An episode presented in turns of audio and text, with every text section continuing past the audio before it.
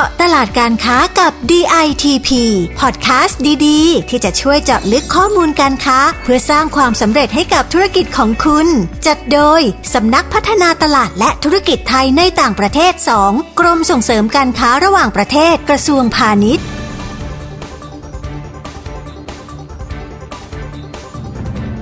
สวัสดีค่ะ ได้เวลาของพอดแคสต์เจาะตลาดการค้ากับ DTP นะคะ อยู่กับดิฉันประภาบุรณสิริหัวหน้ากลุ่มงานแผนและอำนวยการค่ะ และดิฉันลักษมีศิลาลิขิต นักวิชาการเผยแพร่ปฏิบัติการค่ะ สวัสดีคุณประภาและแฟนๆพอดแคสต์ทุกท่านนะคะ สวัสดีค่ะ ค่ะ วันนี้เราจะพาไปดูเทรนด์การทำธุรกิจนะคะ ที่สอดรับกับเทรนด์โลกค่ะ ในเรื่องของการลดขยะพลาสติก และการรักษาสิ่งแวดล้อมผ่านบรรจุภัณฑ์ต่างๆ ที่นำมาใช้ค่ะ ค่ะ เราจะไปกันที่สาธารณรัฐเช็กนะคะ เพราะที่นี่เขาตื่นตัวกับเรื่องนี้มากเลยนะคะ คุณผู้ฟังทั้งภาครัฐและเอกชนเนี่ยต่างก็ขานรับกันอย่างดีในเรื่องของการลดปริมาณขยะพลาสติกนะคะ ส่วนหนึ่งเนี่ยก็มาจากกฎหมายห้ามใช้พลาสติกแบบใช้แล้วทิ้งสำหรับกลุ่มภาชนะ จานชามช้อนซ่อมแล้วก็หลอดนะคะ ที่กำลังจะมีการบังคับใช้ในเร็วนี้ ก็เลยทำให้หลาย ๆ ธุรกิจในสาธารณรัฐเช็กเนี่ยนะคะ เริ่มโบกมือลาพวกแพคเกจจิ้งที่เป็นพลาสติกแล้วนะคะ หันกลับมาใช้บรรจุภัณฑ์แก้ว ใช้บรรจุภัณฑ์ที่ทำจากวัสดุทางเลือกอื่น ๆ ที่เป็นมิตรกับสิ่งแวดล้อมค่ะ ดีมากๆเลยนะคะคุณใช่ประเลยภาค่ะค่ะ ส่วนข้อมูลในวันนี้นะคะ ต้องขอบคุณสำนักงานส่งเสริมการค้าในต่างประเทศนะกรุงปรากนะคะ เขาบอกว่าผู้ผลิตและก็ผู้จำหน่ายน้ำอัดลมรายใหญ่ค่ะ ในสาธารณรัฐเช็กเนี่ยค่ะ อย่างบริษัทมาโตนี่และบริษัทโคโฟล่านะคะ เขาเริ่มหันมาใช้ขวดแก้วค่ะ แบบที่เคยฮิตกันสมัยก่อนนั่นแหละค่ะ ค่ะเรียกว่าคลาสสิกมากๆเลยนะคะอืมค่ะ เพราะว่าเขามองว่าข้อดีของขวดแก้วเนี่ยค่ะ คือการนำกลับมารีไซเคิลค่ะ ใช้ซ้ำได้จึงช่วยลดพลาสติกจากบรรจุภัณฑ์ได้นั่นเองค่ะ ใช่ค่ะ ฟังแล้วนะคะคุณผู้ฟังเราไปนึกถึงขวดซาสี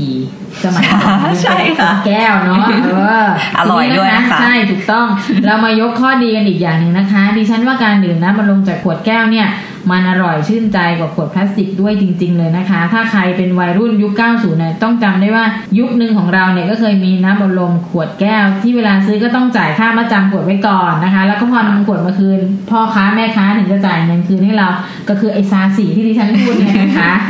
ค่ะเทรนด์ย้อนยุคนี้นะคะกำลังกลับมาที่สาธารณรัฐเช็กค่ะค่ะ เพราะว่าตอนนี้ค่ะ เขาเริ่มมีการวางจำหน่ายเครื่องดื่มบรรจุภัณฑ์แก้วค่ะอืมแบบที่ต้องมี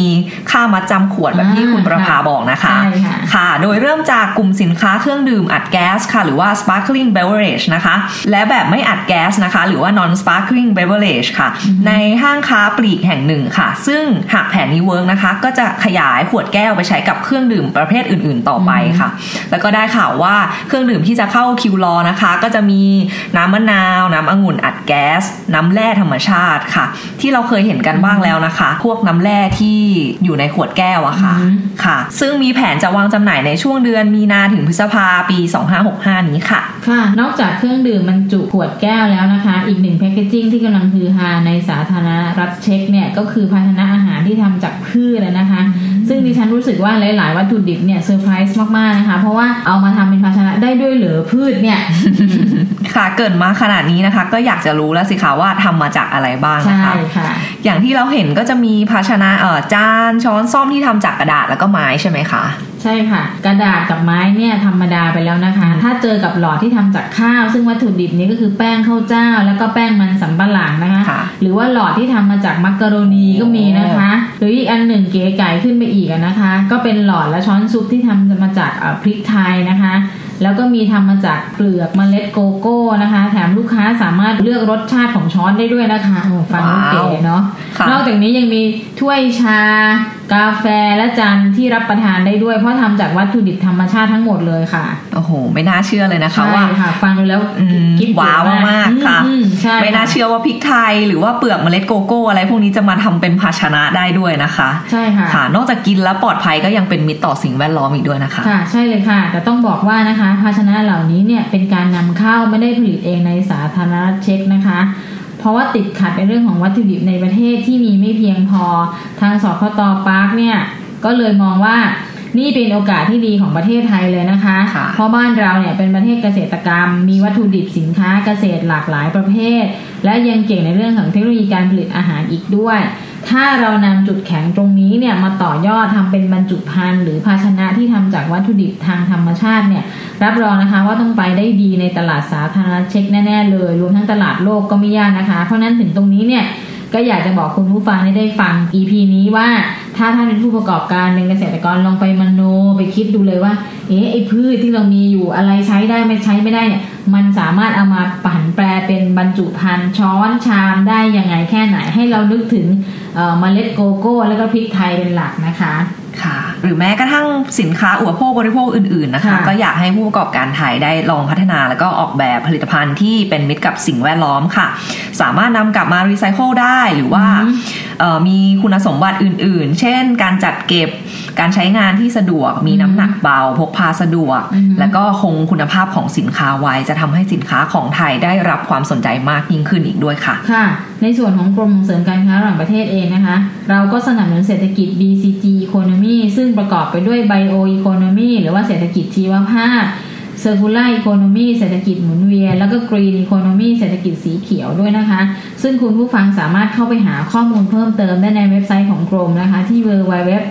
dtp.go.th รวมทั้งติดตามข้อมูลการค้าระหว่างประเทศต่างๆ ได้ในช่องทางนี้ด้วยเช่นกันนะคะ แล้วก็อยากจะบอกคุณผู้ฟังว่า